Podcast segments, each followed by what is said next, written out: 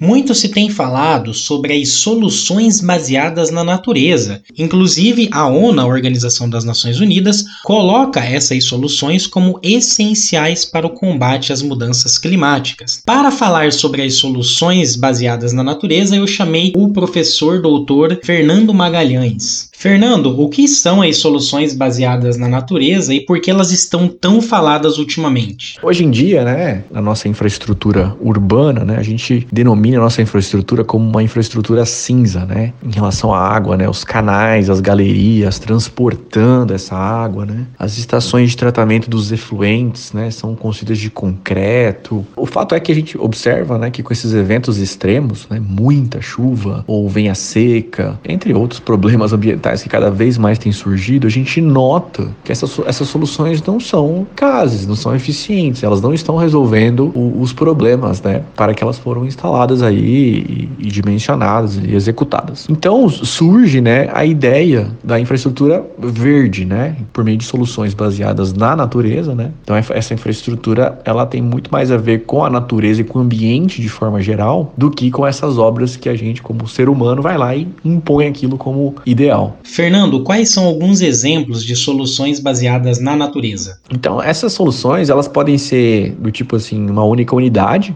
né? Então imagina assim, um telhado verde, né? É uma solução baseada na natureza. Uma fachada vegetada, uma fachada verde, né? Vai ter percolação ali da água, para aproveitar aquela água ali. Também é, é, é uma solução natural, né? Que você pode implementar numa edificação, numa habitação. No ambiente urbano, a própria arborização, né? As árvores é considerado sim uma solução baseada na natureza, é um tipo de solução. Você implementar corredores ecológicos, pensar em, em, em espaços, né? Jardins nas cidades, né? Onde tem a produção ou não de frutas, verduras, também tem sido considerado como uma solução baseada na natureza. Pensando numa escala um pouco maior de tratamento de efluentes, né, os esgotos de uma cidade, ou até mesmo água pluvial, você usar é, áreas vegetadas, é, você usar wetlands construídos, que são filtros com plantas, né, a própria infiltração da água de chuva, tudo isso é, é considerado solução baseada na natureza.